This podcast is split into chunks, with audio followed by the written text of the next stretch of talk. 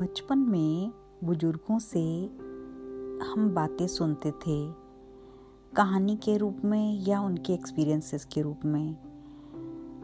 उनके मुँह से अक्सर कुछ बातें ऐसी निकलती थी, जिसे हम सबने ही सुना है। इंसान चार पैसे कमाने के लिए तो मेहनत करता है। कभी कहते, बेटा कुछ काम करोगे तो चार पैसे घर आएँगे। कभी कहते आज मेरे पास चार पैसे होते तो कोई ऐसे ना बोलता।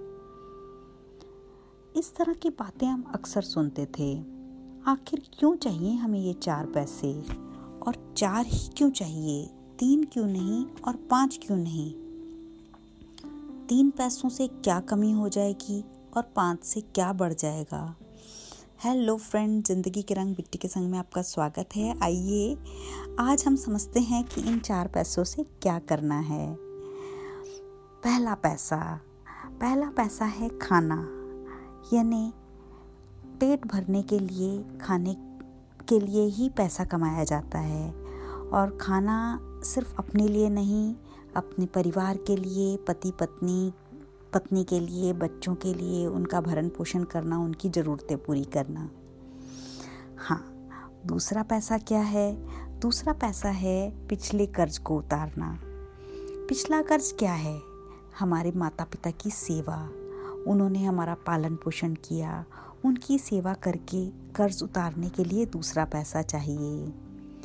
तीसरा पैसा तीसरा पैसा है कर्ज देना। कर्ज देना क्या है? कर्ज देना है, अपनी संतान को पढ़ा लिखा कर काबिल बनाना और उन, इस, इतने संस्कार देना कि वृद्धावस्था में वो आपका ख्याल रख सकें। अब चौथा पैसा चौथा पैसा है पैसे को कुएँ में डालना। कुएँ में डालना कैसे? यानी निष्काम सेवा करना। वो कोई शुभ काम भी हो सकता है, कोई दान भी हो सकता है, कोई संत की सेवा भी हो सकती है, असहाय लोगों की सहायता भी हो सकती है।